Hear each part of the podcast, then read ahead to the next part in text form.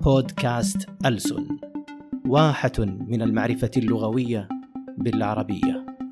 مرحبا بكم في بودكاست ألسن البودكاست العربي الأول في ميدان اللغة واللغويات.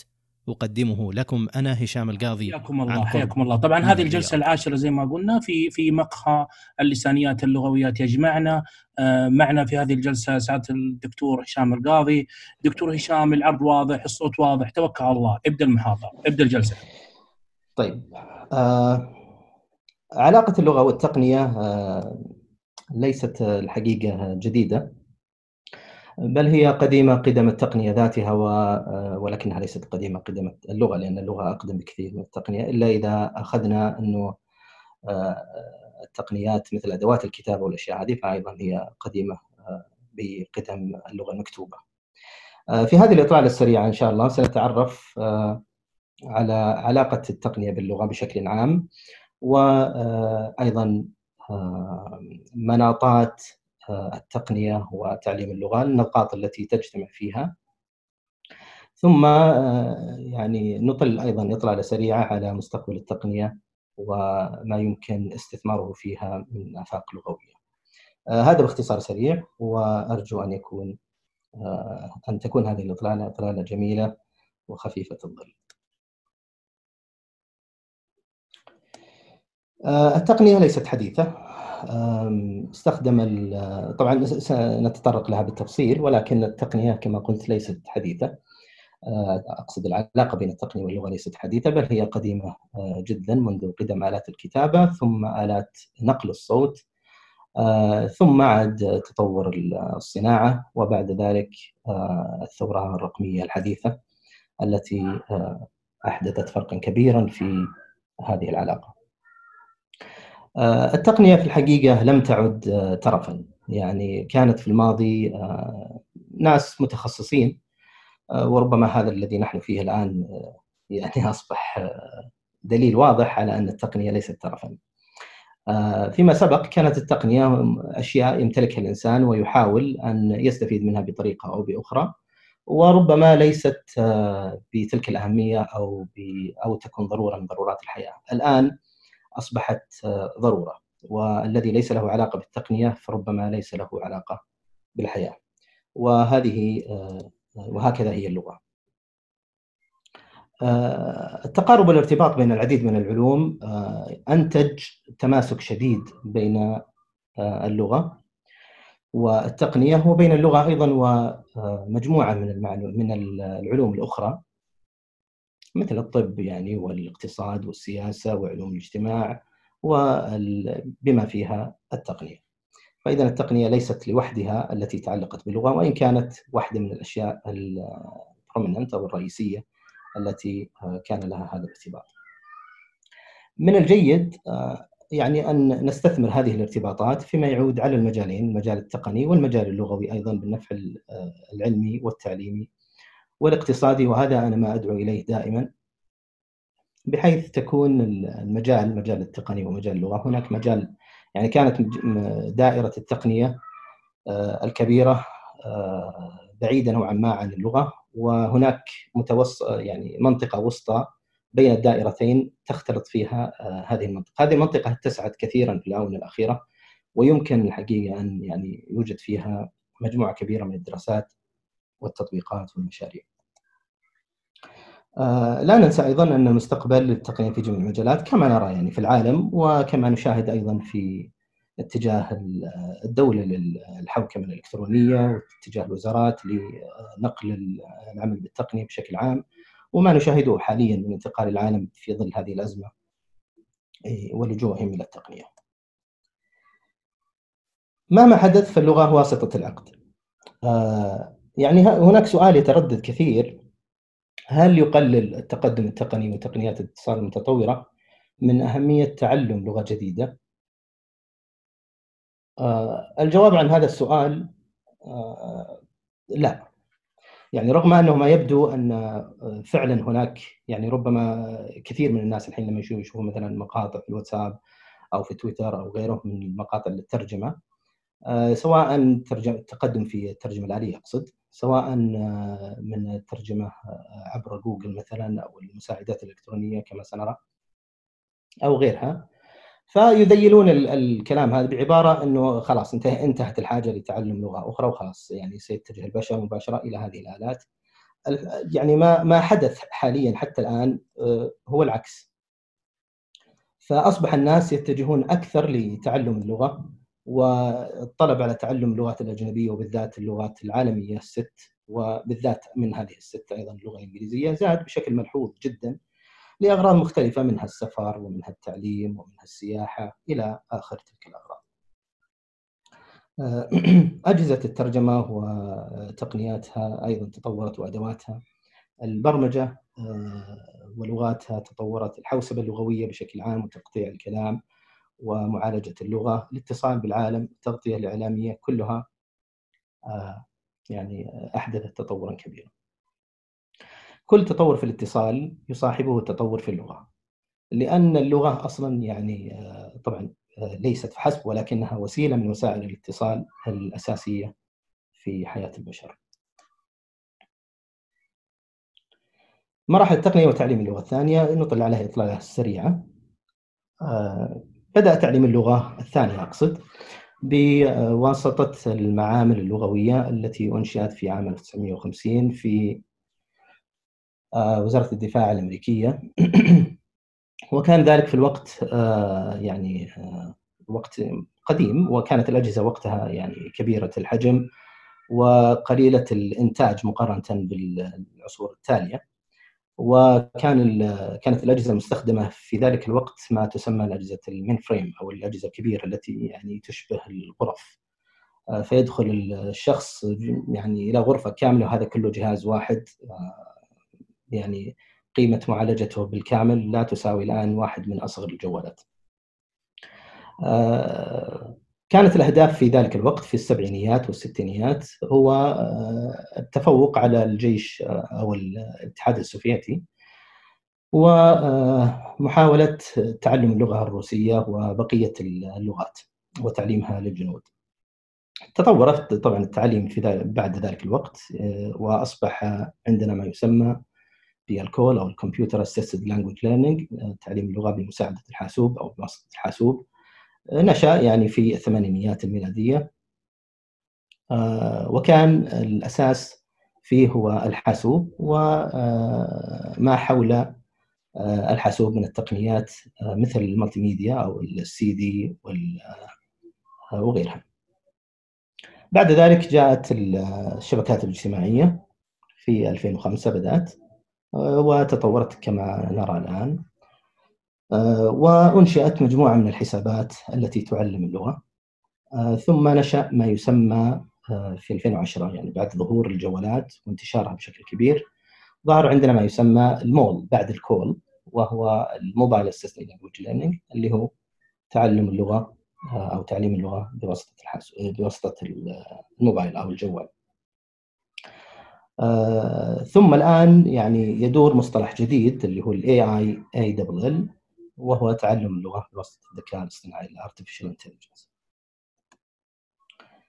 آه، فهذه الرحلة انتقلت يعني لو آه، نظرنا حتى المعامل اللغوية لم تكن حتى يعني موجودة في الخمسينات ربما كانت في الستينات والسبعينات فقط. فمرت تقنيات تعليم اللغات آه، والتعامل مع اللغة بشكل عام وليس التعليم فقط بمراحل متعددة منذ الورقة والقلم واللوح ويمكن آه، يعني عد مجموعة كبيرة من التقنيات التي مرت بها منذ آه، الراديو شريط الكاسيت الذي ربما لا يذكره أحد من أبنائنا شريط ولا يعرفه يعني شريط الفيديو معامل اللغة وبرامج الكمبيوتر مجموعات السي دي والدي في دي والسبورة الذكية مواقع الإنترنت ويوتيوب والشبكات الاجتماعية إلى آخره. هذا شريط الكاسيت وبالمناسبة فعلا سألت مجموعة مجموعة من يعني من لا تزيد أعمارهم عن 10 سنوات 12 سنة ولا يعرفون ما هذا الشيء. هذا الشريط كان يعني ملء السمع والبصر في التسعينيات والألفين وكان يستخدم في تعليم اللغة والاستماع لها هناك دراسة علمية بعد نشوء شبكات التواصل الاجتماعي و يعني ظهور مجموعة من الحسابات التي تعلم اللغات الإسبانية والعربية وغيرها من اللغات يعني. وتنوعت أيضا ما بين مثلا فيديوهات في اليوتيوب قنوات أو حسابات في تويتر وتخصصت حتى يعني في فيسبوك وغيرها تخصصت هذه الحسابات بعد فترة في أشياء أكثر دقة ما بين تعليم اللغة الثانية مثلا أو تقديم المعاني أو الترجمة. أو غير هذه الأشياء. حسب دراسة بيئة التواصل الاجتماعي هي البيئة المفضلة لتعلم اللغات بسبب الألفة والتجوال والمرح والمصادر اللامحدوده والتكلفة المعدومة تقريبا لأنها في الغالب تكون مجانية. وطبعا هذا في حدود هذه الدراسة يعني في الوقت الذي انشئت فيه وربما الآن تغير الموضوع. لأن التقنية لا تتوقف ولا تهدأ. التطبيقات اللغوية كانت وما زالت الحقيقة ثورة في التعليم المتنقل باستخدام الجوال واللوحيات. وأصبح كثير الآن من الأساتذة ومن الطلاب يتعلمون بواسطة الحاسب أو اللوحي اللوحي اللي هو الآيباد أو غيره من التابلت يستخدمونها وبعضها تأتي مع قلم فمباشرة يكتب ويعلق ويتعلم بواسطة هذه الأجهزة. أيضا أثبتت التطبيقات أن التعليم أقل تكلفة وأفضل عائدا من التعليم التقليدي. وأذكر بالمناسبة واحد من التطبيقات الصينية التي نشأت قريبا يعني في 2015 اسمه لوليشيو بالصينية ومعناه تكلم أو تحدث. هذا التطبيق يعني حسبوا الإنجاز بينه وبين الدراسة التقليدية فوجدوا أن التطبيق ينجز عدد الساعات نفسه يعني 33 ساعة مقابل 100 ساعة. أقصد أن ما تنجزه ما ينجزه الطالب في التعلم من خلال التطبيق يساوي 33 ساعة ويساوي ما يتعلمه الطالب التقليدي في الفصول الدراسية العادية ب 100 ساعة. بمعنى أنهم قلصوا ثلثي وقت التعلم.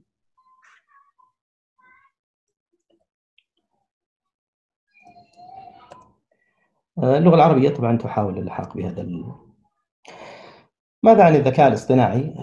الذكاء الاصطناعي هو محاكاة القدرة، طبعا أنا أحاول أن يعني أدخل في أكثر من من منطقة وربما لا أدخل فيها عميقا لأنه كما قلت هي مجرد إطلالة. وإلا لو دخلنا في كل واحد من هذه يعني في العمق ستأخذ وقت طويل جدا. الذكاء الاصطناعي هو محاكاة القدرات الذهنية البشرية وأنماط عملها. التعرف على الكلام والإيماءات والوجوه والكائنات والنصوص والكتابة اليدوية والرسومات والصور والموسيقى والألحان والشعر وغيره يعني كل هذه تدخل في تحليل يعني تحليل لغة الإنسان بما فيها من هذه الأشياء والتعرف عليها ومحاولة محاكاتها أو الاستجابة لها. كانت الحواسيب تبرمج بحيث تعطي النتائج المدخلة ذاتها بمعنى إنه نقول للحواسيب احسبي كذا وكذا وبعدين نعطيهم السؤال مثلا لو قلنا مثلا الحاسوب في السابق طبعا هذا الكلام في يعني فيما قبل ال 2000 في السبعينيات وربما قبل يعني أو في هذا في ذلك التوقيت.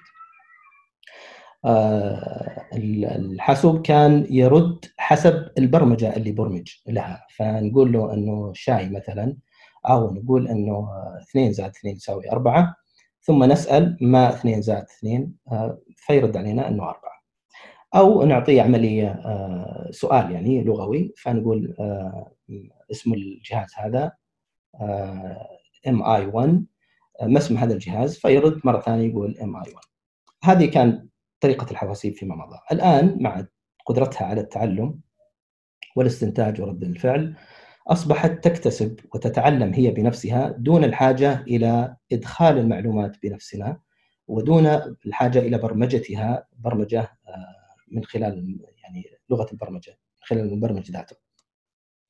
فأصبحت الحواسيب قادرة على اتخاذ سلوك ذكي وجديد كليا بواسطة التعلم العميق مثل التعرف على الصور وفهم الكلام والترجمة من لغة إلى أخرى وغير ذلك من القدرات. آه هذا المثال الذي أردت أن أقوله شاي مثلا لو في السابق لو قلنا أنه بنينا آه آلة للترجمة وقلنا أنه شاي يساوي تي في الإنجليزية فنقول له إيش هو التي فيرجع لنا شاي الآن أصبحت الحواسيب ممكن ترجع لك شاي اللي هو تي وشاي وشاهي وحتى شوي وصورة شاهي أو شخص يصب الشاي كلها راح يجيب لك في النهاية إنه هذه كلها مرتبطة ببعض وكلها تعني آه هذا الشيء المسمى تي أو الشاي.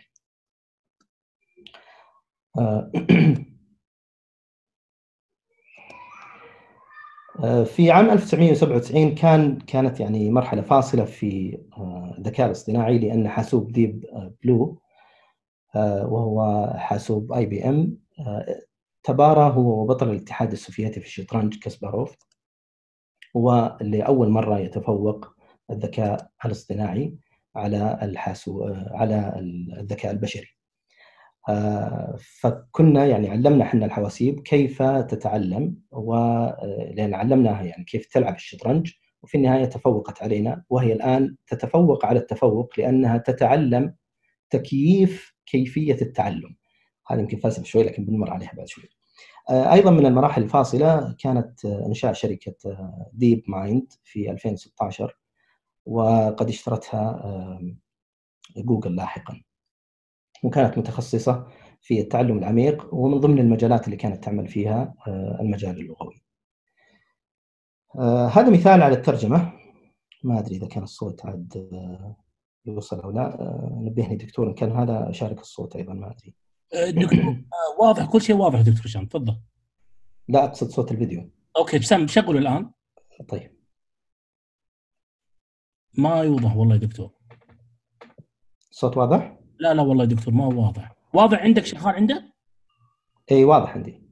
لا والله مو لو شغل عن طريق الجوال أفضل يا دكتور. لا هو في حركة هنا اللي هو مشاركة هذا هو شيء كمبيوتر ساوند ان شاء الله يمشي آه بس اكد لي انه شغال يعني Okay, I try first. Let's try. Okay.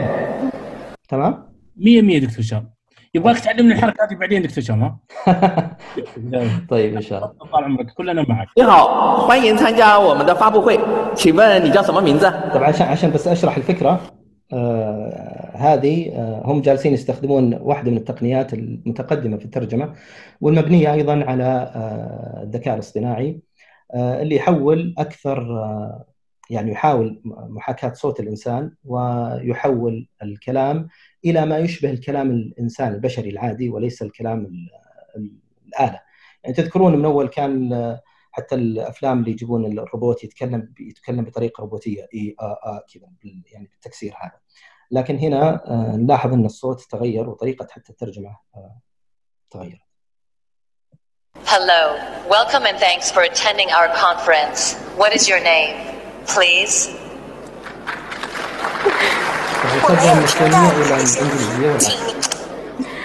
Okay. Hello, my name is Nancy. I'm honored to participate in this event. 你好，我叫南希，我很荣幸能够参加这场盛会。看了这么多的产品，你感觉怎么样？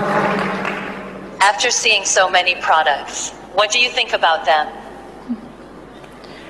Wonderful. I think they're really funny and interesting. 很精彩，我觉得好玩又有趣。 那有了这个设备以后，你觉得还有必要学中文吗？ With this device, do you still think that you need to learn Chinese? This device has left me shocked. I would like to recommend it to my friends, but I'm more interested in learning Chinese. 这个设备太让我震撼了。 يعني ما يحتاج نكمل ولكن آه، يعني نستفيد من من الفيديو هذا شيئين. أول شيء إن السؤال هذا ما زال قائم، هل نحن بحاجة لتعلم اللغات؟ آه، وما زال هذا السؤال مصر التاريخ آه، يعني التاريخ إلى أمس أثبت أن تعلم اللغة ما يزال متطور وفي ازدياد رغم وجود كل هذه التقنيات وأن التقنيات هذه تشجع أكثر على التعلم أكثر من أنها تقهر أو تثبط التعليم. آه، النقطة الثانية أن لو لاحظتم كلام المرأة تتكلم بلغة إنجليزية ركيكة نوعا ما ومع ذلك يفهمها النظام ويترجمها للإنجليزية أو للصينية أقصد بشكل صحيح للرجل الصيني. آه، الهواتف آه، اللي هي الجوالات تفهم أوامر مستخدميها باختلاف الأصوات والأساليب، في السابق كان لابد أن نعطي الهاتف أمر واحد ومحدد مثلا open آه، كمبيوتر فيروح يفتح الكمبيوتر. open YouTube فيروح يفتح يوتيوب وهكذا. أوامر مسجلة وفيها يعني الموجة الصوتية هذه موجودة فيحاول الكمبيوتر أو الآلة تعالج هذا الصوت وتفهمه. وبعدين إذا طابق الموجة الصوتية اللي موجودة عندها ترجع الأمر بالاستجابة المطلوبة. إذا ما طابق الصوت أو ما طابقت الموجة الموجودة خلاص ما ما يسوي شيء أو يرد بأنه أو ما يفهم يعني. الآن أصبحت الأصوات تختلف والأساليب تفت... يعني تختلف آه، مثلا بدل ما نقول open YouTube can you open YouTube مثلا أو what آه، أي أسلوب من الأساليب اللي آه، تعطى الجوال فيفهم هذا الأسلوب ومباشرة يستجيب لذلك. محرك البحث جوجل في إحدى الدراسات قالوا إن الشيء اللي تكتبه يعني في لغتك الخاصة يعطي نتائج بحسب بلغتك بحسب لهجتك بحسب مكانك بحسب 37 مؤثر من المؤثرات. يعني مو واحد ولا اثنين ولا ثلاثة ولا عشرة ولا عشرين لا يعني 37 مؤثر. طبعا الكلام هذا حسب يعني حسب الدراسة وفي ذلك الوقت. فيمكن الحين وصلوا 90 آه، مؤثر أو أكثر آه، المؤثر أقصد المتغير يعني أنه الأشياء اللي تخصص لك البحث والنتائج اللي يقترح آه، الآلة والذكاء الاصطناعي إنه هي الأصلح لك. مدير عام شركة جوجل كان يقول عصر الهواتف الذكية اقترب من نهايته ليستبدل بالذكاء الاصطناعي الذي يتيح الفو... الوصول الفوري إلى المعلومات الضرورية طبعا بناء على هذه الأشياء اللي قلنا قبل شوي. ما أدري إذا أكيد يعني إنكم جربتوا مساعد جوجل مؤخرا ولكنه منذ 2018 تقريبا أو 17 تطور تطور مذهل جدا وأصبح يعني تفوق على جميع المساعدات الذكية بما فيها آه، أمازون وسيري بس لا يزعلون حقنا آيفون و بيكسبي وغيره من المساعدات آه، بسبب تقنيات أول شيء بسبب استحواذ جوجل على DeepMind ولأسباب أيضا أخرى لأن الشركة استثمرت استثمار كبير جدا في آه، اللغة. هذا مثال من الأمثلة الشهيرة جدا وربما مرت عليكم سابقا آه، لمحاوله آه، من شخص طبعا مثال نموذج يعني ولكنه نموذج حقيقي لمشروع أطلقته الدوبلكس آه، جوجل أقصد وسموه دوبلكس ويحاكي شخص يتصل شخص حقيقي يتصل على حلاق أو هو حلاق أو مطعم لكن بنشوف الحين وش النموذج آه، وبعدين يشرح له الأشياء اللي يحتاجها ولم يشعر الشخص المتصل الحقيقي طبعا هو ما كان يدري أصلا ولكنه لم يشعر حتى أثناء المكالمة وحتى بعد انتهاء المكالمة من أن الشخص اللي يحدثه هو في الحقيقة آلة وليس شخص حقيقي. آه إن شاء الله الصوت أيضا يمشي معنا.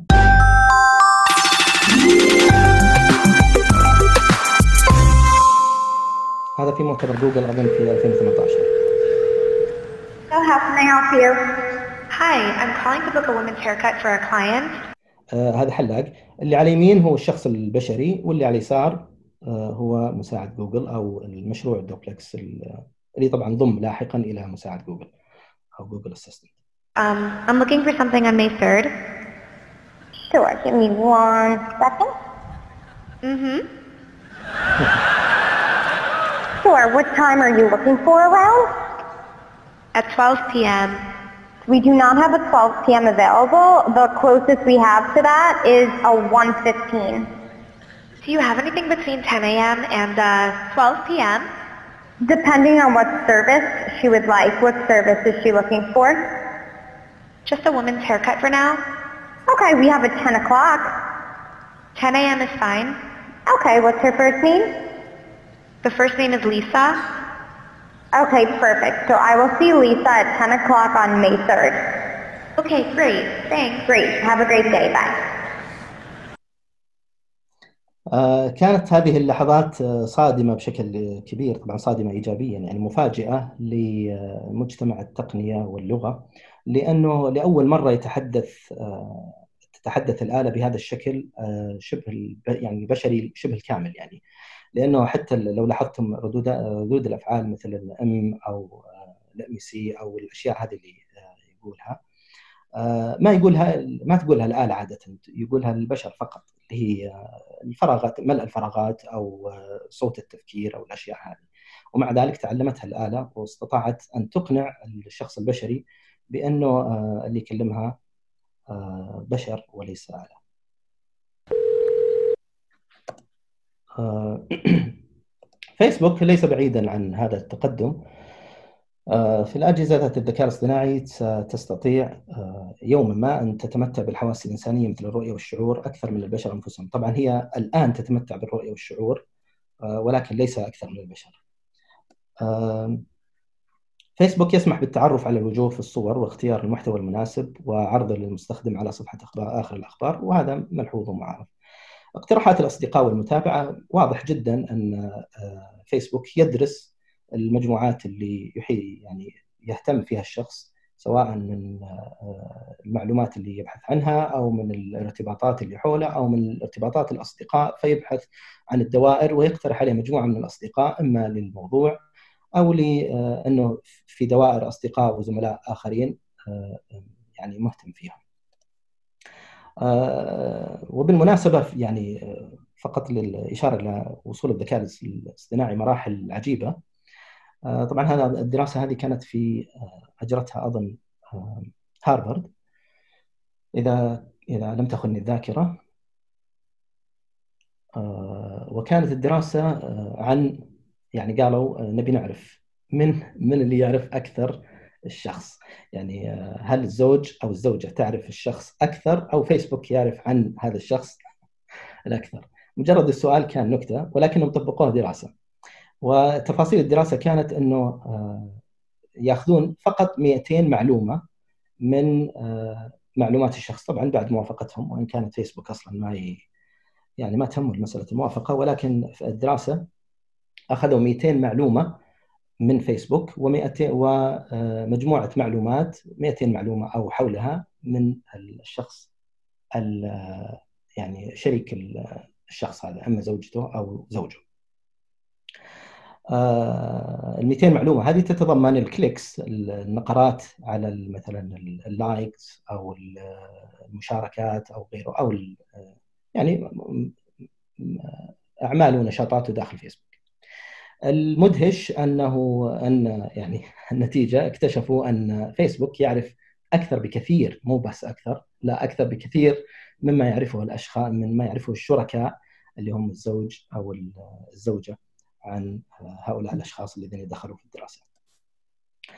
آه، أيضا من المفاجآت التي قامت بها فيسبوك أو حصلت لفيسبوك آه، في 2018 آه، كان يعني علماء في فيسبوك حاولوا تطوير لغة يعني حاولوا ترقية اللغة لدى مجموع آلتين. واحد من واحدة من الآلات سموها بوب والثاني أليس. وخلوا أليس وبوب يتكلمون فيما بينهم ويشوفون كيف يرد هذا على هذا. طبعا كان الكلام باللغة الإنجليزية.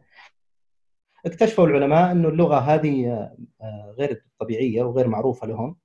وبعد فترة اكتشفوا أن هذه اللغة هي من تطوير الآلتين لأنه لسبب ما آه، إما اكتشفوا أن اللغات وهذا يعني شيء يدعو لل يعني للدهشة الشديدة أنه آه، بوب وأليس آه، اخترعوا اللغة هذه لأنهم ظنوا أنه في ناس يتسمعون لهم يعني فسووا زي اللغة السرية.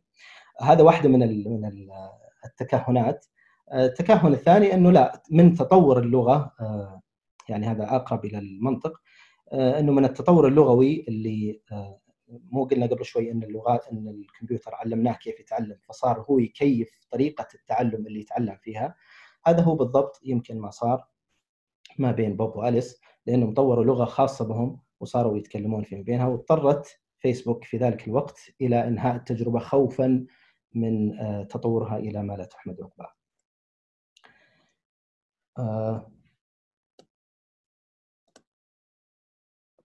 طيب أحاول إنه يعني أستعجل شوي حتى يكون فيه مجال للمداخلات والنقاش. خذ راحتك دكتور هشام إحنا معك طال عمرك. الله يسعدك. في ما يسمى أيضا من في في تعليم اللغة ما يسمى بالروبوتات.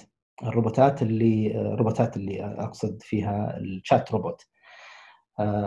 هذه ال chat robots هي آلات ويعني ضمنتها الآن واتساب وكذلك ضمنتها تليجرام ومجموعة من التطبيقات الخاصة بالمحادثة. فاستفادت منها دولينجو ومجموعة من الشركات التي تهتم بتعليم اللغة.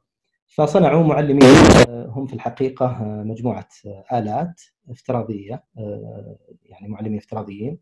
وهم الات روبوتات وكل واحد منهم له شخصية معينة فكان في واحد منهم مثلا طباخ اسمه روبرتو روبرتو والسائق آدم والشرطي رينيه ويمكن الآن في مجموعة شخصيات أخرى وبإمكان الزملاء والزميلات إنهم يدخلون على الرابط هذا ويشوفون ال bots ال chat bots هذه ويتعرفون على كيفية عملها.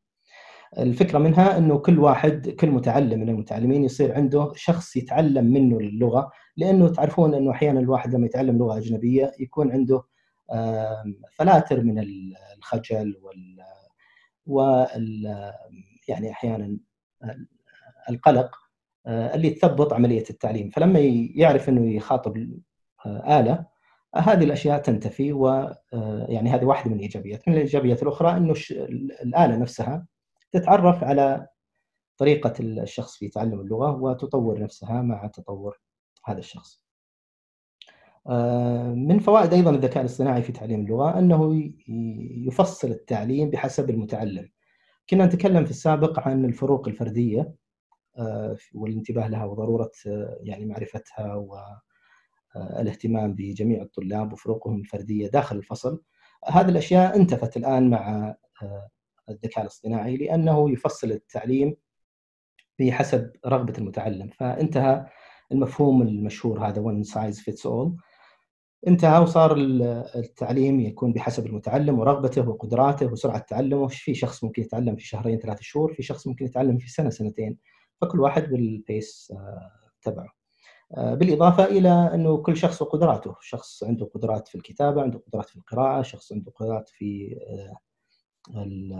الكلام أو يحب إنه يطور مهاراته يعني هذه بشكل تفصيلي. التطبيقات هذه يعني من أيضا مميزاتها أنها تعرف مستواك بنفسها وتتابع تقدمك تعطيك ما يسمى بالمدخلات المفهومة plus 1 اللي هو نظرية ستيفن كراشر.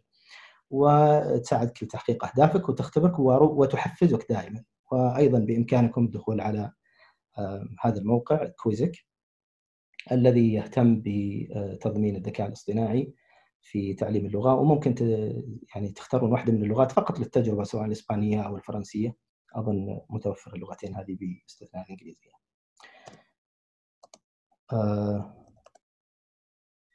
البيانات الضخمة ونحن الآن فيما يسمى في عصر البيانات الضخمة هي البيانات الآن هي هي الكنز يعني ف في الجوانب اللغوية استفدنا منها فيما يتعلق في بناء المدونات اللغوية والبحث فيها وتحليل الخطاب فيها لأنها لأول مرة نحصل على بيانات بهذا الحجم من البيانات الأوثنتيك يعني الحقيقية اللي هي ليست المصنوعة اللي نلقاها أو نوجدها دائم في الكتب التعليمية والأشرطة التعليمية سابقا بل أصبحت لدينا معلومات وبيانات حقيقية منقولة من الصحف من المجلات من كلام الناس من تسجيلاتهم. وهي من تسجيلات يعني الناس الأصليين بلغاتهم الأصلية. أصبح عندنا البحث مختلف. يعني أصبح عندنا البحث بالكلمة المكتوبة.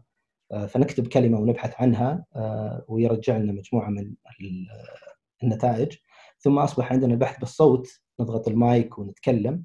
فيحولها تحولها الآلة إلى نص وتعالجها ثم ترجعها إما بنص أو حتى بصوت. ثم أصبح عندنا البحث الدلالي أيضا وهو آه، يعني تحويل الكلمة أو آه، الاستجابة بنتائج ليس بمدلول الكلمة فقط. يعني لو قلنا مثلا ابحث لي عن آه، كهف مثلا أبغى صور بشكل كهف. فراح يرجع لي مجموعة نتائج حتى لو كان فيها لو ما كان فيها كهف. ممكن يكون فيها غار مثلا أو فتحة في جبل أو جبل أبو مخروق مثلا من هذه الأشياء. لأن الدلالة يعني ترتبط بهذا البحث أيضا ارتبطت الكلمة بالصوت وارتبطت بالصورة وارتبطت بالفيديو وارتبطت بالمعنى وكل هذه ارتبطت فيما بينها وشكلت لدينا نسيج كبير جدا وضخم ورائع جدا يمكننا من البحث فيه بشكل أوسع. التقنية الملبوسة الويربل تك هذا مفهوم بدأ يعني من فترة ليست قريبة ولكنه تطور مع تطور هذه التقنية. آه، مثلا العدسات آه، التي تلبس. تذكرون نظارات جوجل آه، اللي وقفت وحل محلها الآن العدسات. وإن كانت لم تطرح في الأسواق أو إنها طرحت ما أدري صراحة. لكن جوجل وسوني كانوا أول منتجي هذه التقنية. العدسات تشحن ضوئيا من خلال ضوء الشمس. وتسجل الفيديو والتقاطات الصور من خلال الغمس يعني بالعين آه، أو الطرف وتحل ويمكنها تحليل الكائنات المشاهدة. آه، كذلك ممكن إنه الواحد يجلس لحاله كذا ويشوف مجموعة من البرامج والأفلام وهو مفتح عيونه والناس يحسبونه يعني جالس يطالع فيهم لكنه في الحقيقة يطالع مجموعة من البرامج أو الأفلام. بل إنه ممكن إنه يسوي اتصالات مع الآخرين بالفيديو مثل إحنا متصلين الحين بالزوم. آه، إحنا نتكلم الحين عن آفاق آه، لغوية يمكن استثمارها في مثل هذه التقنيات. آه، فمن مثل هذه يعني يمكن أيضا استثمار هذه التقنية اللي هي العدسات. في ترجمة النصوص مباشرة إلى أي لغة. فممكن نشوف مثلا الفيديو بدون الحاجة إلى وجود subtitle ممكن العدسة نفسها. تختار منها أنت اللغة اللي تحتاجها ومباشره يحول لك يعطيك ال subtitle أو يرجع لك إياه باللغة اللي تبغاها. ممكن أيضا يحول قراءة لغة الجسد والوجه ويجمع لك البيانات ويحولها لك إلى لغة مكتوبة. ممكن أيضا يساعد الضرير في وصف الأشياء اللي ما يشوفها. آه، فاللمبه كيف شكلها الباب كيف شكله وش اللي أمامه كيف لو في عثرات ممكن يتخطاها. يقول له إياها يعني بسمع أو من خلال صوت مثل آه، حركاته في الجوال.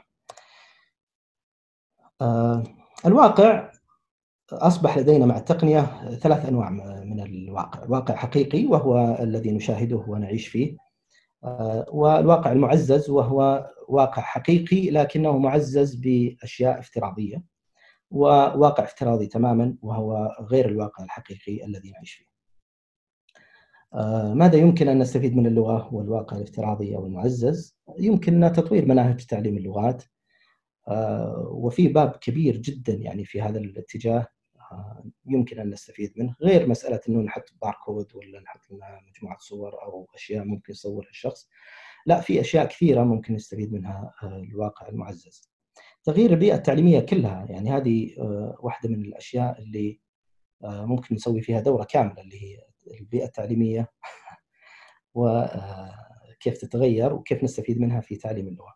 هذا شخص لابس نظارة وجالس عايش في الشيء اللي كان يتسلق الشجرة ولاحظ إنه يعني داخل الجو مرة فحتى طاح يعني. آه، مو مو مو في الواقع الحقيقي هو تماما في الواقع الافتراضي. آه، فيمكن إنشاء مجموعة من آه، إذا كنتم تذكرون مثلا لا إله إلا الله. الواقع للمجموعة من الماي سبيس مثلا انتشر قبل فترة. وجاء أيضا بعده مجموعة من الأشياء ماي سبيس اللي هو واقع افتراضي كامل تدخل الموقع وينشئ شخصية له ويجلس يدور في المكان هذا زي اللعبة ولكنه يتحدث ويتكلم مع الأشخاص ويتفاعل معهم.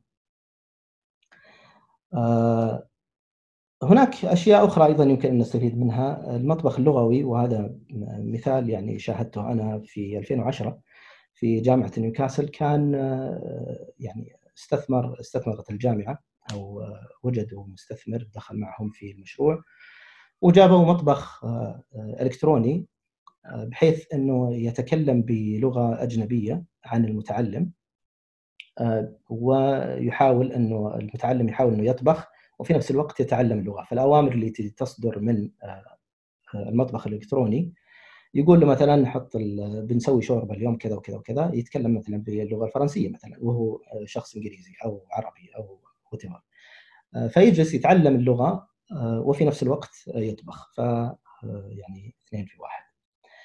وعليها دراسات ونتائج جميلة جدا وأثبتت يعني نجاحها في تعليم اللغة. السيارات ذاتيه القيادة آه، أيضا يمكن أن تغير مثلا آه، نمطها في التعامل مع الشخص بحسب لغته. بحسب لهجته حتى آه، نشوف الحين مجموعة من الأجهزة والجوالات وحتى الويندوز والأجهزة أبل وغيرها تسألك عن ليس اللغة فقط بل تسألك عن الدولة واللهجة التي تود يعني حتى في اللهجة النجدية واللهجة الحجازية واللهجة المصرية إلى اخره من اللهجات.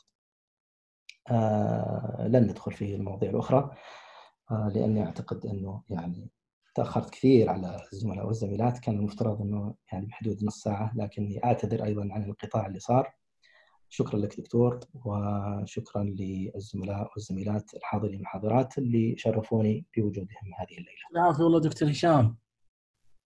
الله يعافيك ويسلم عمرك. آه الله يجزاك خير، معلومات ثرية بصراحة. تسلم الله يسعدك ويرضى عنك. دكتور هشام سؤال سريع سم ما عاد الواحد يروح المعاهد خلاص هو يعني ما توقف تعليم اللغة ولكن هل تتوقف المعاهد؟ ترى هذا سؤال آه دقيق وصحيح جدا وجدي يعني بل الناس الآن يسألون مو المعهد، المعهد ربما فعلا أصبح شيء من آه مو من الماضي ولكنه مهدد بشكل آه، يعني جدي إنه آه، يصبح من الماضي. لكن التهديد الحالي أو المستقبلي القريب هو تهديد على المعلم اللغة وليس على المعهد فقط. يعني آه، السؤال هل سينتهي المعلم طبعا لن ينتهي كما قلنا وأكدنا مرارا لن ينتهي تعلم اللغة ولكن هل سينتهي أدوات تعليم اللغة التقليدية بما فيها المعلم وبما فيها المعهد التقليدي. مرة آه طيب دكتور هشام الجهاز اللي وريتناه اللي هو حق جوجل اللي قاعد يترجم هذا متوفر في الأسواق حاليا ولا هذا يعتبر لجوجل؟ آه، هو لأغراض تطويرية لجوجل هو لكنهم دمجوا جزء من هذه الآلة آه، في آه، في أجهزة جوجل بشكل عام وفي نظام أندرويد. يعني مو متوفر الآن في الأسواق ولا؟ إلا موجود موجود في مساعدات جوجل اللي هي في الأجهزة عموما يعني زي سيري في الآيفون هذا موجود في الأندرويد يعني ولكنه ليس ب ليس بالقدر العالي فيما فيما أتوقع يعني هذا ليست معلومة أكيدة ولكن حسب علمي مشروع دوبلكس أكبر بكثير من مشروع المساعد جوجل أو ال Google Assistant لكنهم دمجوا بعض الخصائص آه، التطويرية لها حتى يتفوقوا على شركات مماثلة من مثل امازون و Bixby وسيري. طيب دكتور هشام في في الفيديو اللي اللي سويته عرضته علينا آه، لو ترجع للفيديو الفيديو حق اللي فيه المنصة وفيه آه، اللي جالسين قاعدين يتكلمون أتوقع من الصين أو من اليابان. إي نعم هذا. هذا هو الفيديو. الفيديو هذا الآن آه، لا مو هذا أتوقع الفيديو غيره دكتور اللي هو ظهر لا أنا غلطت ترى. الفيديو الثاني اللي بعده. اللي بعده اللي بعده. هذا؟ اللي بعده. أيوه هذا. الآن هذا الفيديو دكتور هشام اللي على يمين اللي على يميننا اللي على يمين الشاشة خلاص.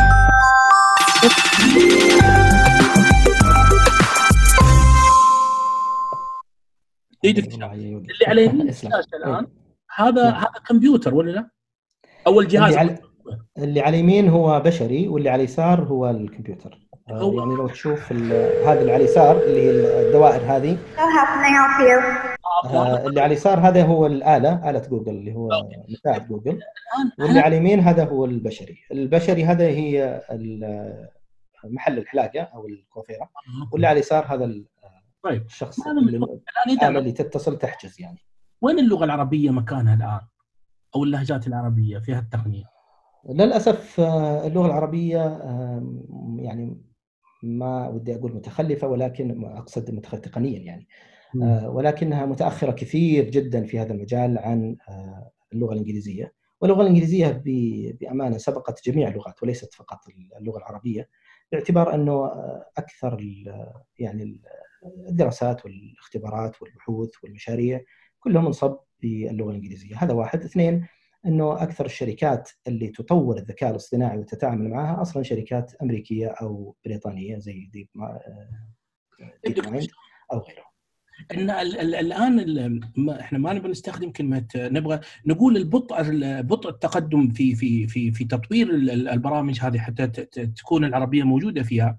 هل تتوقع انه احد أسبابها إنه إلى الآن إنه الدراسات اللسانية النظرية في اللغة العربية وفي لهجاتها اللي تس اللي تستخدم المفهوم الجديد في اللسانيات لا زالت لا زالت تعتبر قليلة وهذا اللي خلى جوجل وخلى الشركات ذي آه، ما تستخدم اللغة العربية واللهجات العربية تكون جزء من من تطوير من التطوير من برامجها يعني؟ آه، لا ما أظن المشكلة في الدراسات اللسانية لأنه في تقدم كبير وملحوظ في هالجانب. آه، ولكن القضية في ما تجمع النقطتين أو الدائرتين مثل ما قلت في بداية الكلام آه، اللي هو الدائرة التقنية والدائرة اللسانية. هذا آه، هذه نقطة. النقطة الثانية أنه ما في ماركت يعني في في هذا السوق إلا يمكن يجي بعد مجموعة من اللغات بحيث أنها تستهدفها هذه التقنيات. فالتقنيات هذه مثلا أو قصدي الشركات تستهدف العالم الناطق باللغة الانجليزيه في البداية وبعده الناطق ممكن بالصينية وبعده الناطق بالهندية وبعده الناطق مثلا بالإسبانية وثم تجي العربية. ولكن ليست المشكلة آه، اطلاقا لا في اللغة العربية ولا في كما يدعي البعض يعني إنها معقدة وإنها لا يمكن دراستها هذا غير صحيح بل إن اللغة سهلة بل إنها تتوفر فيها خصائص لغوية ولسانية ليست موجودة في آه، يعني أسهل أقصد من ناحية حوسبية من غيرها من اللغات. آه.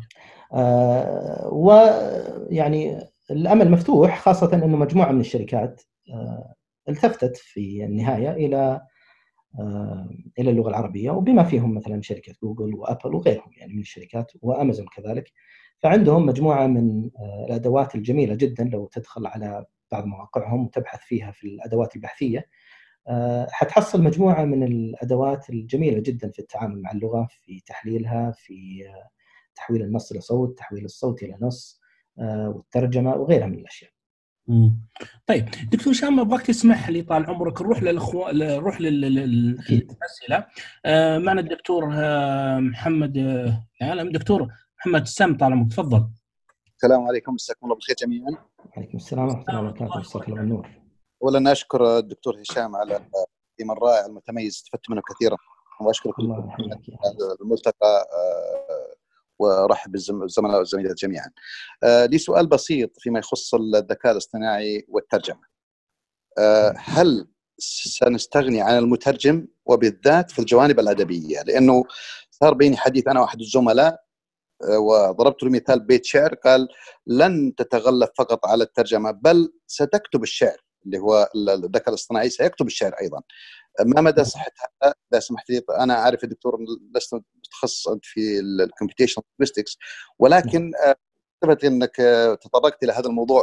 أريد رأيك كرم الله عظيم آه الله يسعدك. سؤال جميل جدا يا دكتور محمد. ويعني آه، بالمناسبة فيه آه، وصل الذكاء الاصطناعي إلى إنه قبل فترة آه، احتفلت آه، بعض الشركات ويعني أوساط المهتمة باللغة والتقنية بكتابة مقال متكامل آه، عن طريق واحدة من الروبوتات. ونشر المقال ولم ينتبه أحد اطلاقا إلى انه هذا المقال كتبه شخص غير بشري بالكامل من بدايته إلى نهايته. سؤالك عن المجاز بشكل عام كتابة الشعر والقصص والخيال إلى حد كبير جدا جدا يتوقع الناس المختصين في في المعالجة الحاسوبية أو في ال computational linguistics أو في ال AI يتوقعون أن هذه مرحلة بعيدة لن نصل لها في يعني بشكل قريب. لأن المجاز خصيصة يعني إلى الآن سبحان الله بشرية ومن الصعب جدا أنه تفهمها الآلة خاصة أنهم يعني في بعض الأشياء هذه يسمونها ال black box فهم فعليا ما يدرون وش اللي قاعد يصير جوا لكن المدخلات تطلع تصير مخرجات ويفرحون بهذه المخرجات ويعيدون إنتاجها بشكل يعني أو تعيد الآلة إنتاجها بشكل متكرر اعتمادا على طبقات التعلم والتعلم العميق. لكن حسب ما يرون هم انه هذه المرحلة من البلاغة والمجاز وقول الشعر واختلاق يعني أو اختراق اللغة مجازيا آه هذه مرحلة ليست قريبة ولا تتمكن منها الآلات في هذا الوقت الحالي. دكتور هشام لفتني بصراحة آه في أحد المقاطع الفيديو اللي عرضتها اللي هو نعم. آه الآلة لما يست... لما يتكلم لما تتحدث الآلة وجدت التنغيم عنده آه آه رهيب يعني بصراحه يعني التنغيم كأنه صح. صح. كأنه فعلا هذا حتى حتى جملة يحولها لسؤال وخاصة صحيح. لو نعرف التنغيم حق ال حق ال هذا يبدأ منخفض ثم يرتفع في نهاية المقطع صحيح صحيح التنغيم في اللغة الإنجليزية آه فوجدت إنه هل هذا شيء يعني آه شوي ملاحظ في البرامج اللي الآن موجودة؟ دكتور تعتبر في بعض البرامج متفوقة عن بعضها البعض؟ ما هو هذا المذهل في اللي وصلت له الآلات مؤخرا في يعني تطويع اللغة البشرية بحيث أصبحت تستخدم هذه المؤثرات يعني التنغيم والوقفات والسكتات وحتى ملء الفراغ مثل يعني مثل هذه الأشياء. فالمستمع أو المحاور ما يتوقع اطلاقا إنه اللي أمامه أو اللي قاعد يسمعه شخص غير بشري. فعلا فعلا طيب خلينا دكتور بل بل هناك دكتور معليش قطعتك ولكن يعني هناك في الصين مثلا أنتجوا يعني من من الأشياء اللي واموها تقنيا جابوا واحد من المقدمين مقدمي الأخبار المشهورين في الصين في احدى القنوات الصينية وعلموها الآلة بحيث تأخذ كل يعني مثلا انطباعات الفيشل الإشارات إشارات الوجه والتعابير وطريقة الكلام والتعابير حتى الصوتية والتنغيم وإلى آخره. ثم أعطوها نص الأخبار وجعلوها تقرأ النص بشكل طبعا أخذوا حتى شكل وجه الشخص يعني وجه المقدم.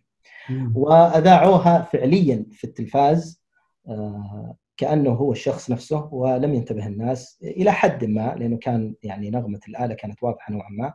ولكن استخدمت الآلة التنغيم استخدمت الوقفات والسكتات واستخدمت طريقة الأداء ذاتها للمقدم الأخبار. ما شاء الله. على كذا لو لو هذا لو هذا التطور بدأ يكون موجود ما يحتاج للقناة القناة إنها تتصل على المذيع في آخر الليل الساعة 2 تقول له تعال بسرعة يلا عندنا إذاعة. خلاص الآلة هي لا لا لا لا. لا لا لاحقا بيصير في جوال كل واحد منا يعني مذيع يختاره هو بنفسه ويجيب له الأخبار اللي هو يبغاها سواء كانت أخبار رياضية أو أخبار الحظر أو أي أو أي أخبار يبغاها هو بحيث إنها تفصل الأخبار له. وبلغة معينة وبشخصية معينة سواء شخصية افتراضية أو شخصية حقيقية. جدا رائع. طيب دكتور هشام اسمح لي طال عمرك ودي أروح للدكتور تركي السلمي، دكتور تركي تفضل طال عمرك. السلام عليكم ورحمة الله وبركاته مساء الخير حياك الله دكتور تركي أهلا شكرا يا دكتور هشام على حقيقة الجلسة الجميلة حقيقة يعني فتحت مداركنا لأمور أوسع من اللغة فقط يعني حقيقة أتكلم عن اللغة الإنجليزية يعني. نعم أنا يعني أنا معي دكتوراه في نفس المجال ومتخصص حقيقة في توظيف التقنيات في تعليم اللغة الإنجليزية تحديدا. أنا أبغى أتكلم عن النقطتين آه يعني أنا حقيقة قاعد أشوفها من الأبحاث اللي يعني فترة وفترة اطلع عليها. نعم. آه أيام كنت أكتب الدكتوراه كانوا زمان يتكلموا على كونسبت آه آه إنه كل تقنية بتنشأ يكون لها بيربس معين اللي بيصير في تعليم اللغات إنه أحيانا بدأوا طلعوا ب concept يسموه repurposing technologies بحيث إنه أنت صنعت تقنية معينة لشيء معين زي نعم. مثلا ال AI وظفوها في تعليم اللغة الإنجليزية طبعا مثلا على سبيل المثال ال calculators وظفت هي تقنيه وظفت في تعليم كلمات في اللغة الإنجليزية subtract divide فنجد إنه الآن التقنيات اللي موجودة يعني أنا أتكلم عن حقيقة تحديدا تعليم اللغة الإنجليزية بتوظف تقنيات كثيرة في تعليم اللغة الإنجليزية. الإشكالية الكبيرة جدا في وجهة نظري وحتى اللي أنا حقيقه قاعد أقرأه إنه التقنيات اللي موجودة وتسارعها ما في ستراكشر واضح إلى الآن أو نموذج معين يقدر أستاذ يستخدمه في تحسين اللغة الإنجليزية للطلاب. التقنيات تحتاج إلى تدريب عالي تحتاج إلى فهم عميق من المعلمين وللأسف على بال ما تدرب المع... وهذه من من التحديات الكبيرة جدا. إن على بال ما تدرب المعلمين على تقنيات معينة طلعت تقنيات جديدة. فتقعد فأنت في حالة حالة تدريب مستمر. هذه أحد التحديات اللي تواجهها التقنيات. لكن أنا أظن وأنتم تكلمتوا عن موضوع الدكتور آه، محمد تكلم عن موضوع وجود معلم اللغة الإنجليزية مع ان نحتاج المعاهد.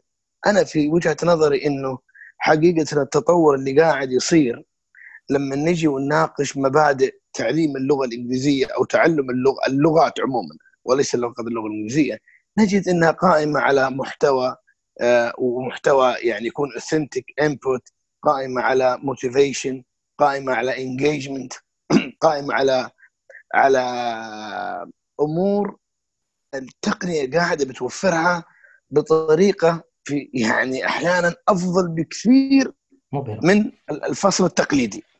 خصوصا إذا عرفنا إنه الجيل الجديد آه الآن بيشوف يعني محتويات آه تفاعلية وانجيجنج أكثر من الفصل الدراسي فلذلك هذا الموضوع يعني حقيقة أنا أظن تطور تعليم اللغات وتحديدا اللغة الإنجليزية في المستقبل. We don't need teachers. لأنه جميع الممارسات اللي كان بيقوم فيها المعلم التقنية يعني وفرتها بشكل آه، يعني حقيقة يعني لحد ما مخيف. فيعني ان ذا فيوتشر أنا أظن إنه تعليم اللغات آه، اولا يعني حيكون في أقل معلمين المحتوى حيكون أفضل للطلاب. طبعا الغياب ال framework إحنا الآن نفهم إنه تعليم اللغة الإنجليزية تروح فصل دراسي تمسك كتاب. إلى الآن وجود التقنيات هذه وإلى الآن حتى لما يتكلمون عن ال mobile learning ولا ولا AI إلى الآن كلها to support learning لكن لا يوجد structure واضح يعني يؤطر هذه العمليات التربوية والتعليمية. وأنا يمكن غردت قبل أسبوعين وبختبر هذه إنه يعني كانت 2007 الكلام هذا أحد الباحثين يتكلم عن العلاقة بين التقنية والبيداغوجيا فيقول إنه العلاقة علاقة يعني ما تدري من اللي من اللي يطور الثاني. يعني العلاقة بينهم زي العلاقة بين الدجاجة والبيضة. ما تعرف من في كل واحد قاعد يطور الثاني. كل ما تطلع تقنيات تتطور طرق التدريس. وكل ما توسعوا في النظريات أيضا تتطور تقنيات مبنية على على هذه البيداغوجيا اللي اللي, اللي أو النظريات البيداغوجيه اللي بتطلع. ف... فانا في وجهة نظر إنه يعني لسه قاعدين نتعلم ونتطور لكن إن شاء الله نتمنى إنه يعني تؤطر هذه العمليات في ان فيوتشر يعني. وشكرا لكم. شكرا لك دكتور. آه، مداخلة رائعة جدا وقيمة ويعني في الصميم كما يقال. آه، هو بالفعل التقنيات يعني آه، بعضها يتغير البربس اللي لاجلها أنشأت. وبعضها أصلا تنشأ دون وجود غرض واضح في الأساس يعني. وهذا أصبح مربك خاصة في الآونة الأخيرة. يعني في تقنيات طلعت هم لما تطلع التقنية يقول لك والله ممكن تستخدمها كذا ممكن تستخدمها كذا لكن هم في الأساس ما كان في حاجة يعني. في آه، في الاختراعات كانت كان يقال يعني الحاجة أم الاختراع. فلما تحتاج شيء تخترع له التقنية المناسبة. الآن هناك مجموعة من التقنيات إما تخترع لحاجة ولكنها تستخدم لحاجة مختلفة أو أنها تخترع أصلا يعني تكون side آه، أو by-products كما يقال. يعني تطلع والنتيجة أنها تستخدم في شيء مختلف تماما عن الشيء اللي كان متوقع أو حتى أنها تنتج ولا يدرى وش اللي آه، راح تستخدم فيه ومع ذلك تستخدم. وبالمناسبة آه، فيما يتعلق ب المعلم اللغة الإنجليزية أو غيرها من اللغات الأجنبية بشكل عام اللغات الثانية. يعني أذكر واحد على سبيل الدعابة كتب مقال طبعا مقال آه، هو فيه نفحة تجارية لأنه كان يتكلم عن آه، عن التطبيق اللي كان يتكلم عنه فكان يقول آه، language teachers rest in peace. بعيد عنه وعنكم. طيب. آه، دكتور هشام اسمح لي بس أروح لدكتور آه، تركي. أنت راك انت الحين رافع إذا ما في شيء خلاص إذا تبي شيء عاد خليك برافع طيب نروح للدكتورة آه كويس الدكتور تركي آه سمعني كويس. طيب خلينا نروح للدكتورة السحر دكتور هشام. تفضل. دكتور السحر إيه، هلا دكتور. السلام عليكم. وعليكم السلام ورحمة الله وبركاته. يعطيكم العافية دكتور هشام ودكتور محمد والجميع أنا أجي من background مشابه لل background تبع دكتور تركي السلمي. ELT تدريس اللغة الإنجليزية واستخدامات آه، التقنية فيها. عجبني جدا الحديث اليوم عن التقنيات وال يعني آخر المستجدات في التقنية وال history تبعها كمان إلى آخر حاجة آخر ما توصلنا له. طبعا كلنا عارفين إن إحنا وصلنا دحين الثورة الرابعة في التقنية وهذا شيء مبهر والكثير ينبهر بها. لكن السؤال هل انبهارنا بالتقنية هذه يعني اللي فين حنوصل؟ الجميل في ال session اليوم إنه يعني كأننا نطرق على صناديق كل صندوق فيه سؤال يعتبر debatable question. صح. يعني حتى حتى في مجال الأبحاث هو debatable question. يعني سؤال هل التقنية هل حتوقف التعلم أو هل حتدعمه؟ جاوبنا الدكتور هشام إنه إن شاء الله حتدعم. آه، تعلم اللغة الإنجليزية. طيب هل هي آه، حتغنينا عن الفصل الحقيقي أو لا؟ هل حتغنينا عن المعلم أو لا؟ هذه كلها debatable questions. ما حد يقدر يجاوب لكن الأبحاث تدعمنا ونقدر نتنبأ من الواقع ومن ال practice ك teachers إحنا في المجال نفسه. تكلم الدكتور تركي عن توظيف التقنية في تدريس اللغة وإنه ما في structure واضح لاستخدامات التقنية وهذا حقيقي. يعني إحنا يعني في المجال حقنا بنشوفه حتى في المؤتمرات يعني. لما كل مؤتمر نروح كل سنة نشوف يعني تقنيات جديدة أحدث و... وناس جدد حدثوها أكثر. قد أكون أنا ما فكرت في التقنية هذه وأنا ما طبقتها مع طلابي لكن غيري طبقها. قد أكون أنا طبقت تقنية ثانية فهو يستفيد مني. فما في structure واضح لكن كل واحد قاعد to explore يعني something new كل واحد ياخذها من perspective مختلف.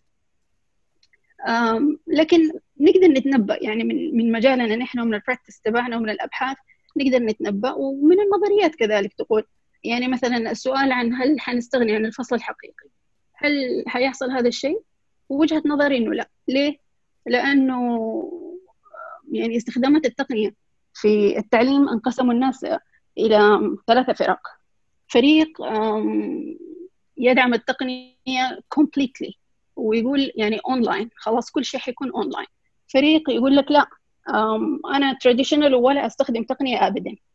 فريق يقول لك لا أنا أستخدم الاثنين blended learning online و technology. طبعا أنا مع هذا الفريق blended learning ليش؟ لأنه كل واحد فيهم له مزايا مختلفة.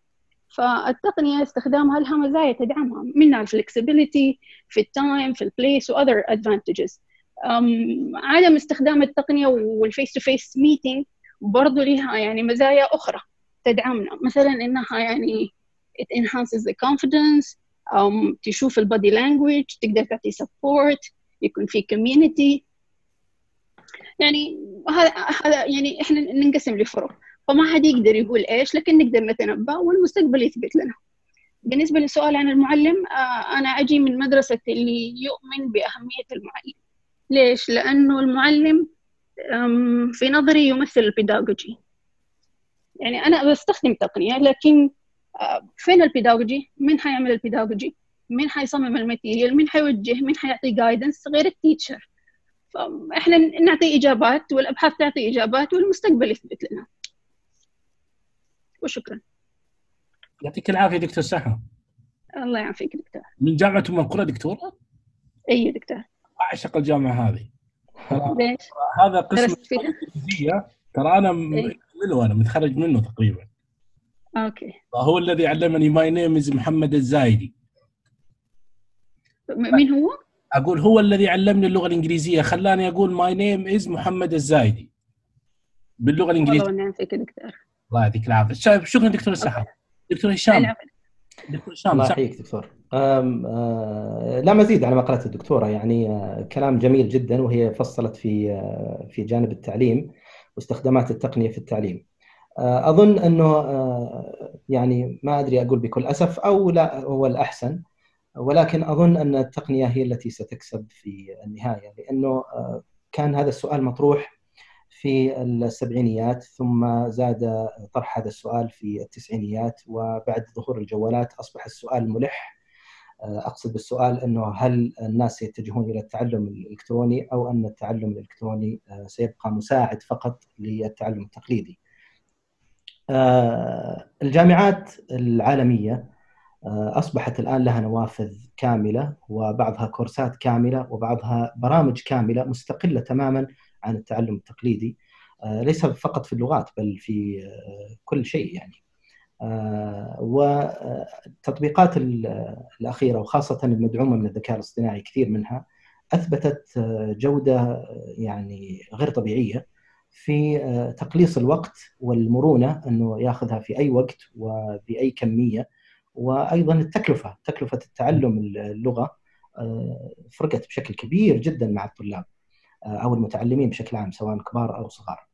آه، أنا أتوقع إنه زي ما قالت الدكتورة يعني في كل مؤتمر في كل لقاء يتكلمون فيه عن التقنية وتعليم اللغة نجد أشياء جديدة وفي حتى زي ما قال الدكتور تركي في في لخبطة نوعا ما يعني. ليه؟ بسبب إنه ما في ستراكشر واضح يعني في في كل واحد قاعد يكتشف تقنية جديدة ويقول هذا هو يعني طيب دكتور هشام في نقطة ذكرتها الدكتورة سفيان نقطة جدا مهمة بصراحة. ذكرت ذكرت عن العناصر التربوية والطرق التربوية لتقديم المادة العلمية، هل نقدر نقول إنه التقنية تستوعب هذا الشيء ولا لا زالت التقنية من واقع تجربتك من واقع خبرتك؟ العناصر التربوية في طريقة تقديم المادة هل التقنية الآن بدأت تعرف هذا الشيء؟ لانك انت ذكرت طبعا أنا الحقيقة درست هذه يعني ونشرتها في مقالة. باللغة العربية. كنت أدرس تطبيقات تعليم اللغة العربية الموجودة في المنصتين منصة جوجل ومنصة آيفون أو أبل. درست تقريبا 11 تطبيق وحاولت اكتشاف إيش التطبيق المميز وليش يعني. فظهرت عندي قسم يعني في النهاية النتائج كانت في ثلاث تيرز آه، أو آه، مجالات. آه، مجال كان ضعيف جدا وهذا هو الأكثر. مجال متوسط وكان في مجموعة من التطبيقات ومجال متميز وكان فيه تقريبا ثلاث تطبيقات وكلها أجنبية. أجنبية ولكنها تعلم اللغة العربية يعني من ضمن اللغات اللي تعلمها اللغة العربية. آه، لما درست إيش آه، كيف علمت هذه آه، اللغة العربية وأي لغة عموما وليست اللغة العربية يعني وحدها فكان النتيجة الأساسية أنها قامت على ثلاثة عناصر رئيسية أو ثلاثة أركان ركن تقني ويستوعب كل يعني التقدم والتطور التقني في هذا الاتجاه في تعليم اللغة وركن لغوي يستثمر كل النظريات الحديثة في تعليم اللغات الثانية والأجنبية آه، بحيث أنه يطور آه، التعليم بطرق جيدة ويطبقها على أرض الواقع بشكل تقني وليس بشكل تقليدي. يعني يساعد التقني على التطبيق اللغوي. والركن الثالث الركن التعليمي أو البيداغوجي. آه يعني موجود يعني الآن يعني المشكلة اللي ذكرتها الدكتور سعر غير متوفره الآن يعني تعتبر التقنية تجاوزتها. إلى حد ما نعم يعني من 2000 وخلينا نقول مثلا 13 و15 أصبحت التقنية تجاوزت هذه النقطة ونجحت نجاح باهر يعني. ولكن السؤال هل هذا النجاح سيؤثر إلى درجة أنه نستغني عن المدارس والمعاهد ونستغني عن المعلم؟ هذا سؤال ما يزال يعني. طيب دكتور هشام آه، بس قبل ما قبل ما أنسى ودي أذكر بس إنه آه، الله يخليك البحث اللي ذكرته آه، أتمنى بس تحطه في حسابك في تويتر عشان الناس تسلم دكتور. نروح لدكتور عبد الرحمن. هذا أول زيارة للدكتور عبد الرحمن أتوقع. دكتور عبد الرحمن السلام عليكم. وعليكم السلام ورحمة الله. نورتنا دكتور. الله ينورك ويزيدك دكتور. فرحتنا بوجودك والله. شكرا جزيلا أخي الكريم. الله يديمك. السلام عليكم ورحمة الله.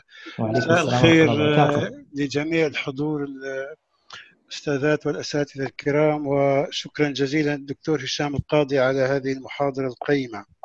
شكرا لله. شكرا لك دكتور. فقط عندي يعني إضافة هي تساؤلية ولكن يعني معظم شركات تطوير التكنولوجيا بشكل عام في الغرب وتكنولوجيا اللغة بشكل خاص هي شركات منبثقة عن جامعات ومراكز بحثية يستثمر أصحاب المال فيها. وهذا هو سبب تطورها يعني تطورها في خصوصا في العشر سنوات الأخيرة. ويعني لا يوجد شيء من هذا في الدول العربية كما أنه يعني لا يوجد استثمار عربي رسمي يذكر في هذا المجال. وهذا أخي الكريم هو السبب الرئيسي يعني لتأخر اللغة العربية عن لحاق مركب يعني تكنولوجيا الترجمة بشكل عام واللغة بشكل خاص.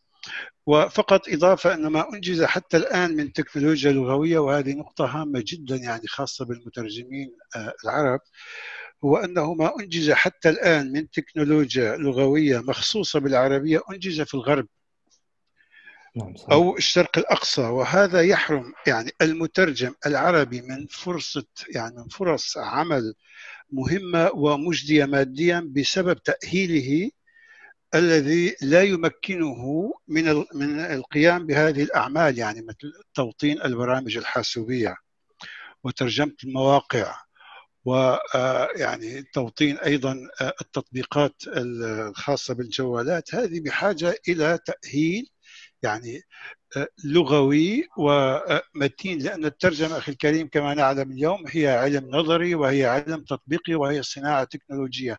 وسبب غياب يعني العرب أو تأخر اللغة العربية في هذه السياقات في هذه المجالات هو التأهيل وليس آه، عدم وجود المال أو الاهتمام الرسمي لكن تأهيل غائب بسبب وهذا هو الذي يحرم آه، أو يجعل العربية متأخرة. عندي سؤال لك الدكتور هشام بخصوص يعني الجانب الأخلاقي لتكنولوجيا اللغة والترجمة تطرقت إلى قضية السيارة السيارات آه، يعني ذاتية نعم. الذاتيه أو والتي تعمل يعني بالأوامر الصوتية أو حتى الآلية يعني نعم. يعني فرضا آه، واحد يقود سيارة أو السيارة تقود ب يعني ما نتكلم عن الكروز كنترول لكن نتكلم عن التكنولوجيا الجديدة الآن التي تجعل يعني السيارة يعني تقود يعني تقود نفسها ذاتية نعم.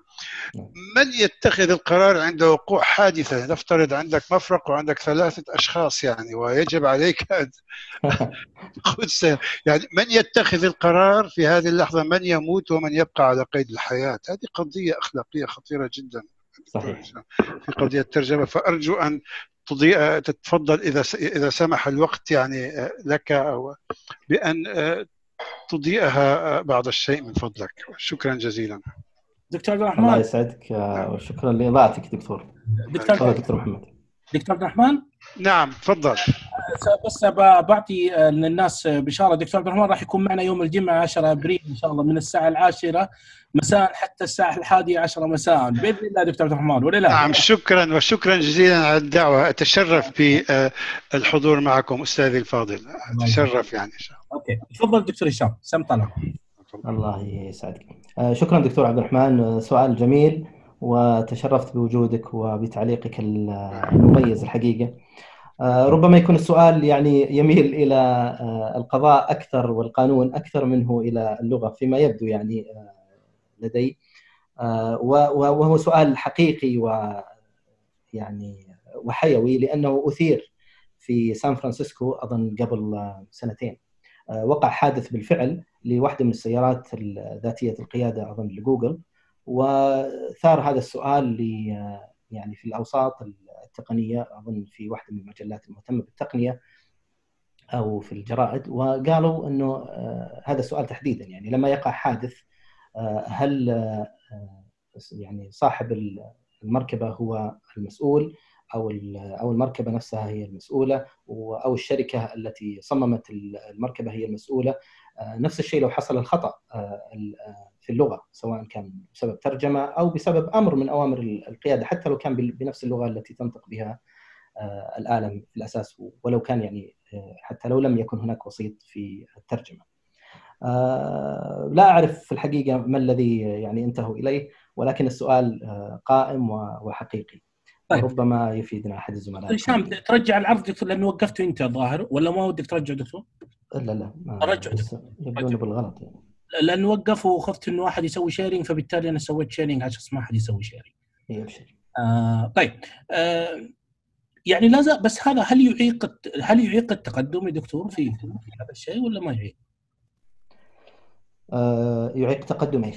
آه اللغة والتقنية هل يخلي هذا يعتبر شيء يعني يخلي التقنية شوية ضعيفة في التقدم بسبب هذا الشيء أو إنه هذا تعتبر مشكلة ممكن؟ لا المسائل القانونية في النهاية يعني آه، تحل وخاصة الأمور هذه إذا حصلت في آه، دول متقدمة وخاصة إذا دخل فيها العنصر المال فبالتالي ستحل قطعا يعني. إما آه، تحل بطريقة قانونية أو بطريقة لغوية أو بطريقة تقنية. طيب خلينا نروح لاختنا عبيرة العصيمي، أختنا عبير. اختنا عبير تفضلي. السلام عليكم. أيوة السلام عليكم، وعليكم السلام. تفضلي أختي عبير. أه سؤال سريع آه، يا دكتور بدون مقدمات يعني من خلال دراستك عدد كبير من التطبيقات اللي تخدم اللغة كيف تخدم التقنية الأشخاص المصابين مثلا بصعوبة تعلم اللغة يعني how can digital technology help people والديسلكسيا مثلا يعني هل وجد نوع من التطبيقات تساعد هذه المجموعة من الأشخاص في تعلم اللغة في تسهيلها لهم زي الأشخاص الآخرين أو لا آه شكرا لك على السؤال الجميل وال يعني المباشر. آه في الحقيقة لا أعلم آه إذا كان هناك تطبيقات خاصة في هذا الموضوع ولكن أعلم أنها مجال آه، ثري جدا بالأبحاث وسواء آه، ديسلكسيا أو ديسجرافيا يعني عسر القراءة أو عسر الكتابة. ولا آه، شك أن التقنية أتوقع أنها يعني ساعدت بشكل كبير لكن ليس لي اطلاع حقيقة. معمق في هذا الجانب أستطيع إني أن أفيد. آه، لكن باعتبار أن التقنية تساعد عموما في disabilities فأظن يعني في هذا الجانب ساعدت. أعرف إنه في أبحاث ولكن ما أعرف إيش وصلت له وكيف يعني الابحاث مخصصه في في, في, إيش بالضبط دكتور هشام؟ تسال الدكتوره عن فبس بس هل في قضية معينة؟ هل في يعني ديسيبلد معين الابحاث تسعى لها ولا تعتبر بشكل عام؟ اي هو في فيها ما يسمى بعسر القراءة وعسر الكتابة، عسر القراءة وهو إنه الواحد قد ما يكون عنده مشكلة في يعني مشكلة بصرية ممكن يشوف عادي بشكل طبيعي لكن لما يجي يقرأ تصير الحروف آه، متراكبة على بعض متقلبة آه، يصاب يعني بالقلق أثناء القراءة. فتصبح هذه مشكلة بالنسبة له فتلقاه ذكي وفاهم جدا ويستطيع الاستماع والمتابعة ولكن لما يجي يقرأ النصوص يجي عنده يعني ما يستطيع القراءة بسهولة فيضطر إنه يعني يعتمد على السماع أكثر بكثير منه على القراءة في التعلم. الكتابة نفس الشيء. آه، ولكن آه، يعني هناك مساعدات أو أبحاث في أسباب هذا العسر وطرق يعني الاستفادة من التقنية فيها. في كثير يعني الميدان هذا موجود ولكني ما بحثت فيه الحقيقة ولا أعرف آه، إيش له وإيش التقنيات الحديثة فيه وهو مجال يعني مهم وجيد إن الواحد يلم به. طيب خلينا دكتور هشام تحدثنا عن فيها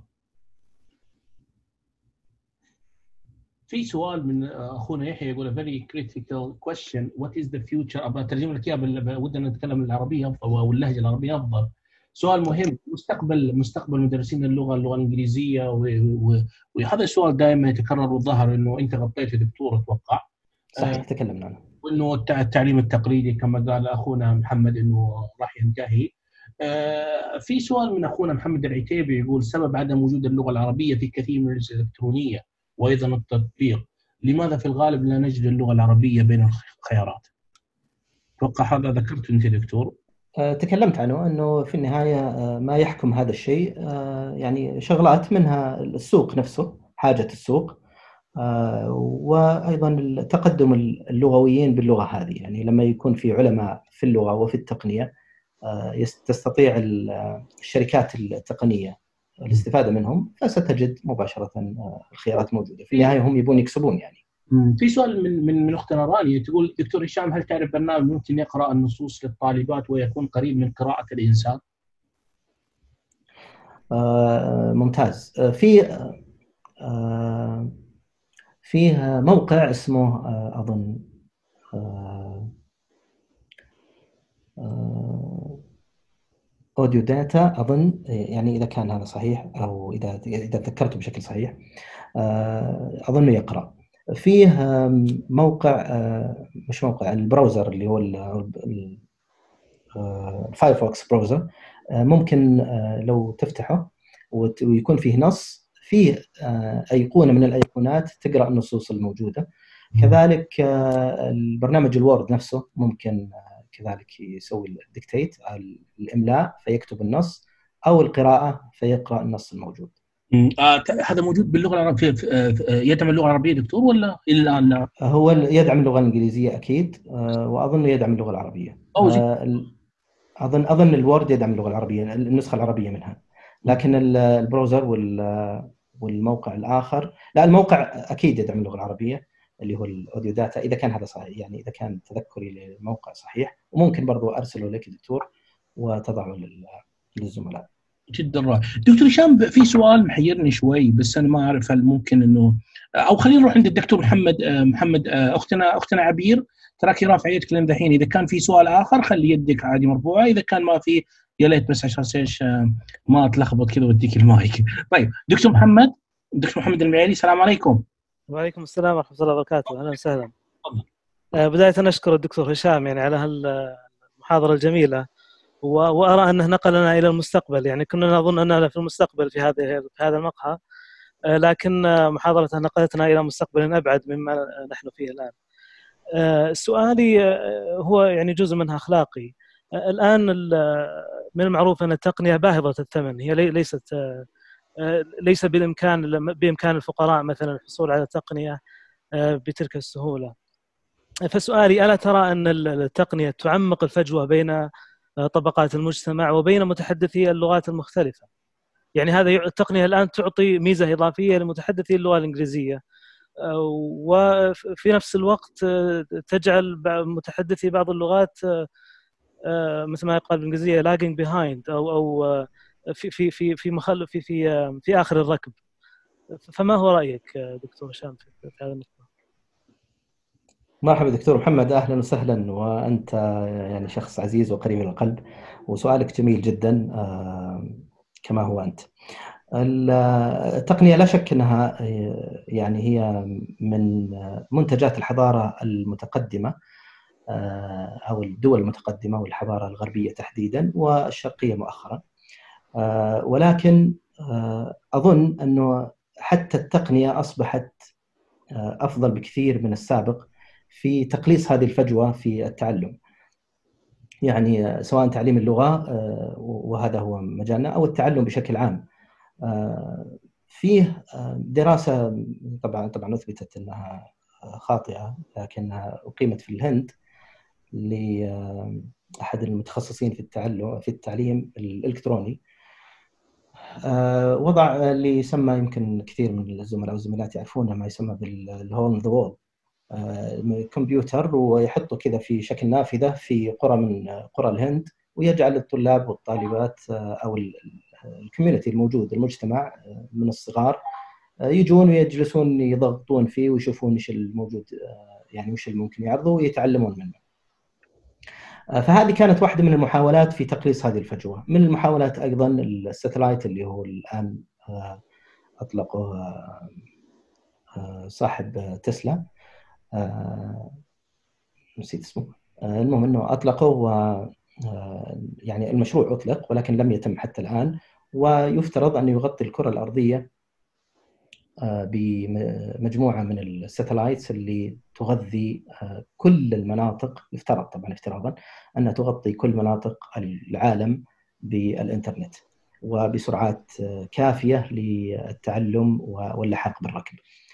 كذلك هناك مشروع جوجل في اندرويد أندرويد 1 للقارة الهندية وبحيث يكون هناك أجهزة أقل من 100 دولار وتحتوي نظام متكامل ومجموعة من الأشياء التي يمكن التعليمية التي يمكن أن يقوم بها الأشخاص في المدارس.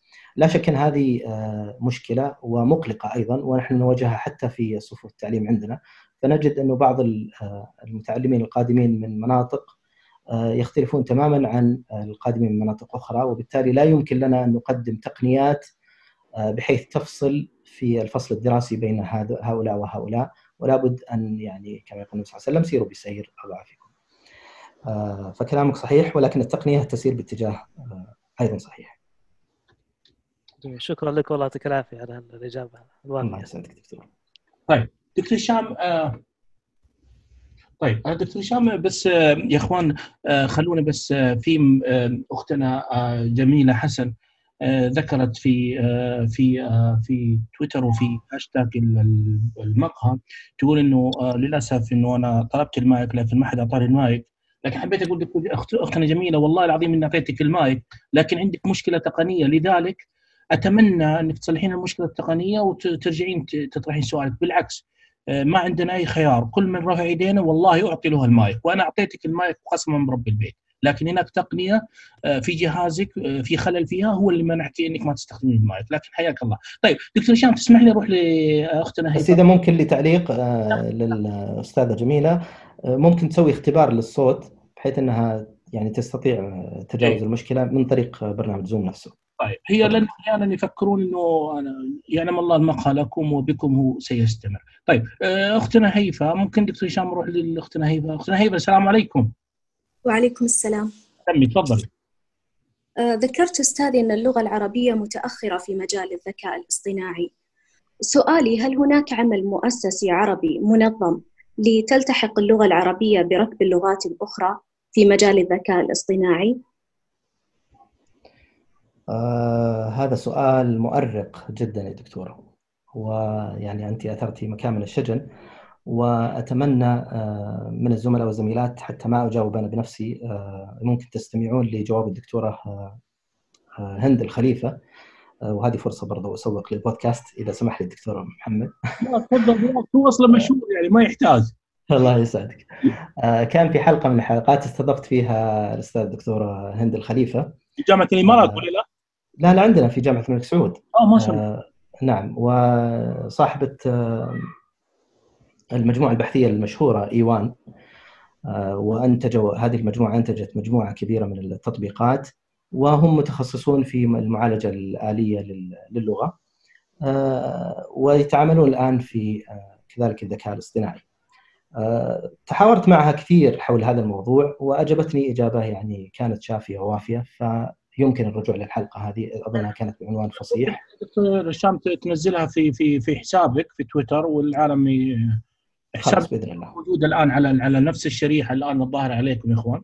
فكل من عنده أو الأشياء اللي طلبها من الدكتور هشام بس روحوا لحسابه والدكتور هشام إن شاء الله ما يقصر بإذن الله معنا. طيب. دكتور فيها والله ما فيها في أختنا عبير السلمي. أنا ودي أكون معكم صادق ودي أستخدم اللغة العربية أكثر مما أني أستخدم في عندها سؤال دكتور هشام. سؤالها جدا رائع. تشوف دكتور هشام ولا؟ لا والله ما أشوف أنا عندي الشاشة اللي أنا مشارككم إياها. okay طيب. السؤال هو أنا ما حتى أجبت عليه أتوقع how can digital كيف يمكن لو تشاركنا الشاشة دكتور على أساس نشوف السؤال لا لا خلي خلي الشاشة بس أنا بقول لك الآن. طيب طيب تفضل. كيف تساعدنا التقنية التعليمية لمساعدة الناس اللي عندهم ما يسمى بال عسر القراءة أو إنه عندهم صعوبات في القراءة؟ أظن جاوبناه قبل شوي. جاوبنا هذا بس ثانية. تقول انها شكلها شكلها تحتاج إنه تقول طول يعني لا تقول لي حاجة بسيطة آه للأسف ما أملك الإجابة المطولة يعني أنا قلت إنه ما إيه. اي في في هذا المجال يعني أقول إنه مليء بالبحوث وفي بحوث جيدة وجميلة ولكن اطلاعي عليها الحقيقة ليس ذاك الاطلاع اللي أقدر أفيد فيه الزملاء والزميلات. تقول راح إن شاء الله الدكتور هشام راح ينزل في حسابه في تويتر مجموعة من البحوث اللي تتكلم عن هذا الموضوع على أساس انت برضه كمان يكون صح بإذن الله. فيبدو لي هذا هو سؤاله كان تقول للدكتور هشام بطريقة غير مباشرة نبغى بحوث الدكتور هشام. خلاص أبشر أبشر. طيب آه دكتور هشام آه آخر آه آخر ما آخر سؤال دائما نختم به جلستنا. لو أحد طلاب الدراسات العليا آه، جاك للمكتب ودق عليك الباب وقال لك يا دكتور هشام أنا والله آه، حضرت عندك جلسة اللغة والتقنية وحاب إني أسوي رسالة آه، ماجستير أو دكتوراه في هالمجال وش النصائح اللي تنصحيها؟ آه يعني النصائح ممكن تكون كثيرة جدا لأنه السؤال حتى ناخذ جميل إيش رأيك؟ طيب أكيد تفضل جميلة السلام عليكم. عليكم السلام ورحمة الله وبركاته. أخيرا. الله يجزاك خير الله يحييك أستاذ الله يجزاكم خير. ما قصرتوا والله دكتور محمد ودكتور هشام. آه أنا بس عندي سؤال يعني غير ما يتعلق بالتعليم اللغة. آه هي مشكلة تقنية أكثر. آه في مشكلة الوسوم في تويتر اللي هي ال hashtags. آه يقال إنها مشكلة تقنية وبعض الحروف العربية لا ترقى يعني إنها تصبح أكثر تداولا يعني ما تكون ترند يعني زي التاء المربوطة والهمزة إذا كتبناها بشكلها الصحيح ما ما تصير ترند فكل الكلمات اللي طالعة الآن في الترند يعني كانت مكتوبة خطأ إملائيا. وأنا صراحة يعني من الناس اللي أحب اللغة العربية وأعشقها وما أرضى إنها تكتب بطريقة خطأ فهل يعني ما أدري هل هي فعلا مشكلة تقنية. وإذا هي مشكلة تقنية هل لها حل؟ لأنه في أنا لاحظت إنه في يعني بعض الهاشتاجات ما فيها يعني قصدي تطلع صح زي التاء المربوطة والهمزة أحيانا تطلع صح. فليش الناس مصممة إنها تكتب غلط؟ الناس ما يبون يكتبون صح. طيب. هذا مؤسف جدا يعني. وبعدين يعني كل ما أنا يعني مع إني أنا طلعت وسم يعني اسمه بلغة عربية سليمة. يعني ما لقيت أي تجاوب صراحة. يعني شيء محبط جدا. آه، يعني حبيت إنه بس أشير هذا الموضوع. إذا في لكم يعني يعني ممكن تلاقوا حل للمشكلة هذه تساعدونا إنه نطلع الوسم اللي هو بلغتنا العربية السليمة عشان نتأكد يعني بالتاء المربوطة طبعا. نعم. بس عشان نتأكد إذا هي هل في خلل أصلا ولا لا. وإذا في خلل آه، يعني هل إيش الحل؟ يبدو لي يبغى لك شركات عشان نسوي هذا. تفضل دكتور هشام. آه شكرا شكرا سؤالك دكتورة. وسؤال آه، ينم عن اهتمام كبير يعني آه، وشغف باللغة وصيانتها. فشكرا لك هذا الشغف. أظن أن المسألة لها جانبين جانب بشري وجانب تقني. الجانب البشري اللي هو الخطأ البشري إنه الواحد يخطئ أصلا في كتابة الكلمة. وبعضهم حتى يكتب نفس الهاشتاج ب يعني بأخطاء. فالهاشتاج ممكن يكون مكتوب أو الوسم ممكن يكون مكتوب بكتابة صحيحة بإملاء صحيح ولكن الآخرين يكتبون بكتابة آه، خاطئة. وهنا نجي للجانب التقني من الموضوع وهو أنه كثير من الشركات ومنها تويتر تجنبا للمشكلات الناشئة عن الأخطاء من جهة وعن آه، التعقيدات الإملائية من جهة أخرى. فإنها يعني تعامل الهمزة بجميع حالاتها آه، معاملة واحدة وكذلك التاء المربوطة. فمكة مثلا لو كتبت بالهاء أو بالتاء المربوطة يعني بالنقطتين فسيعاملها تويتر بشكل آه، واحد يعني الهاشتاج راح يكون واحد.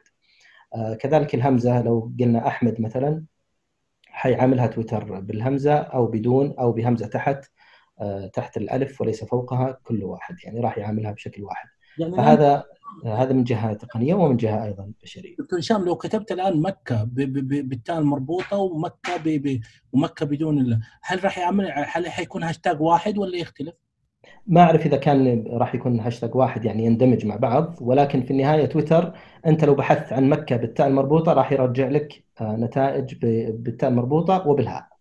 يعني يطلع النتائج كلها بالتاء اي فهو يطلع لك إياها الاثنين يعني. لأنه يعامل الهمزة والتاء المربوطة يعني الهمزة يعاملها كأي نوع من أنواع الهمزة سواء وصل أو قطع آه، وكذلك التاء يعاملها التاء المربوطة يعاملها الهاء آه، بالجهتين يعني. طيب. مكتوب طيب. أو بحثت عنها.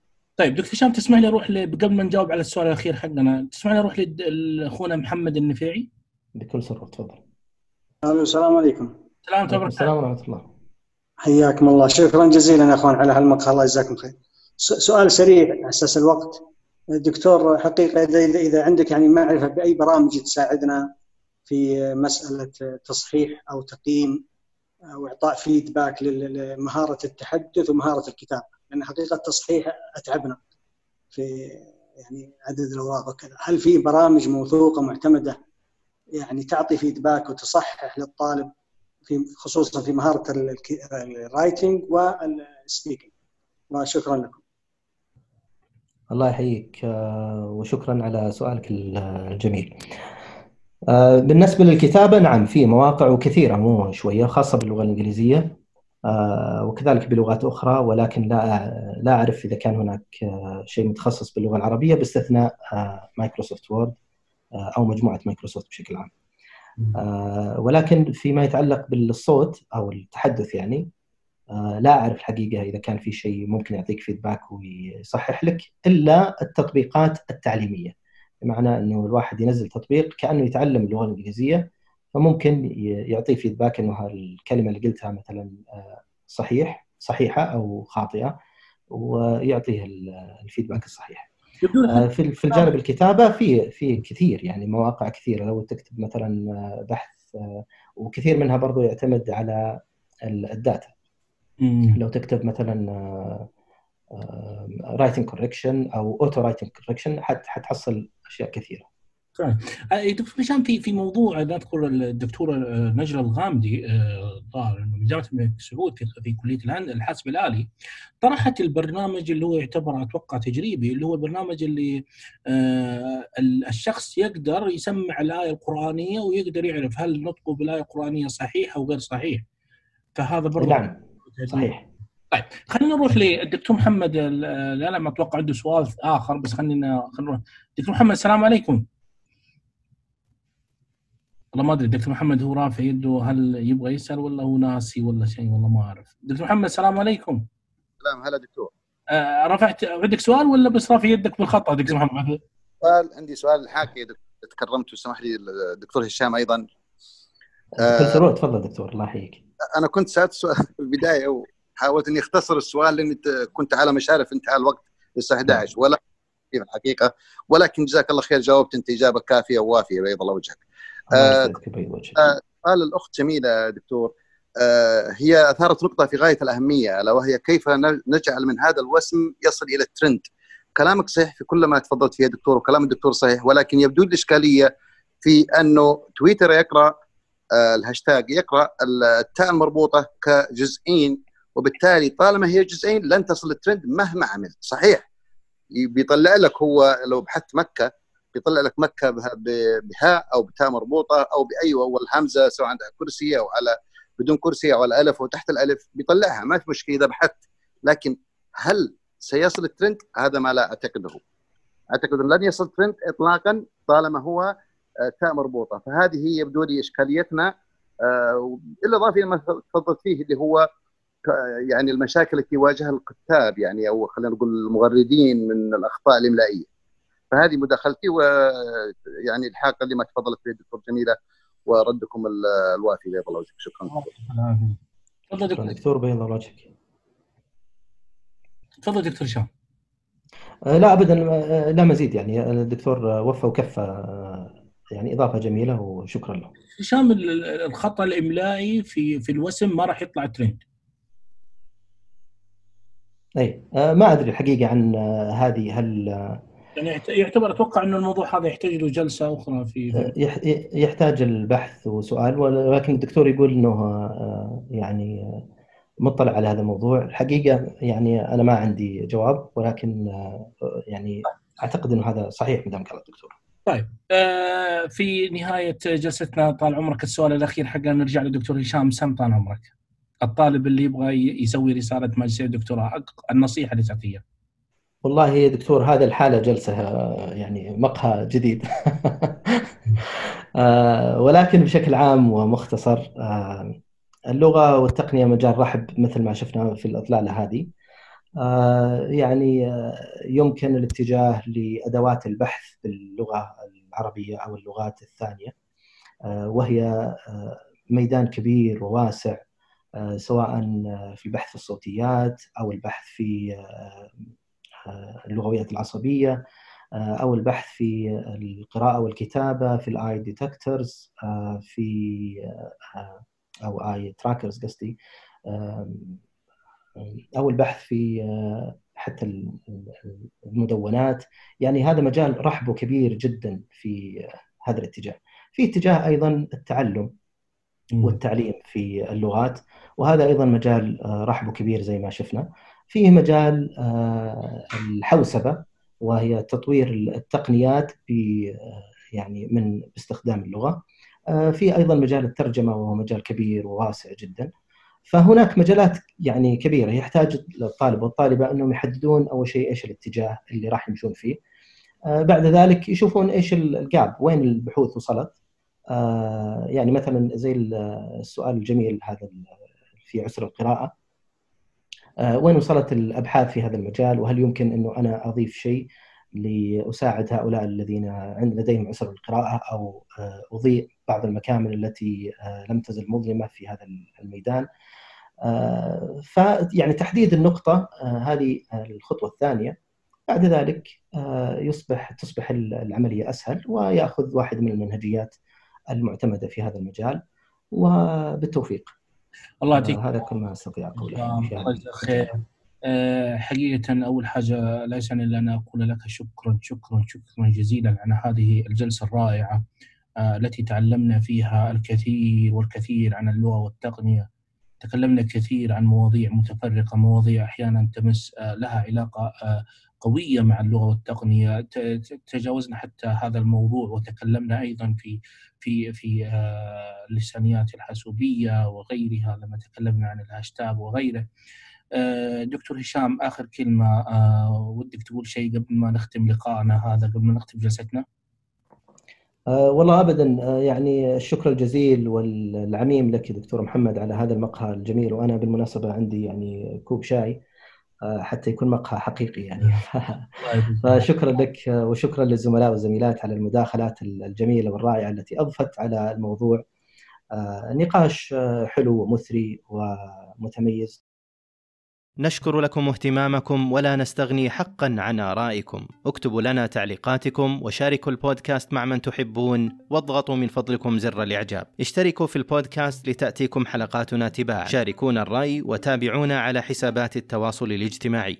على تويتر وإنستغرام وفيسبوك ألسون بودكاست. وراسلونا على البريد الإلكتروني ألسون education. نسعد بجميع مشاركاتكم واقتراحاتكم. هذا البودكاست من إنتاج فاز لحلول واستشارات تعليم اللغة العربية.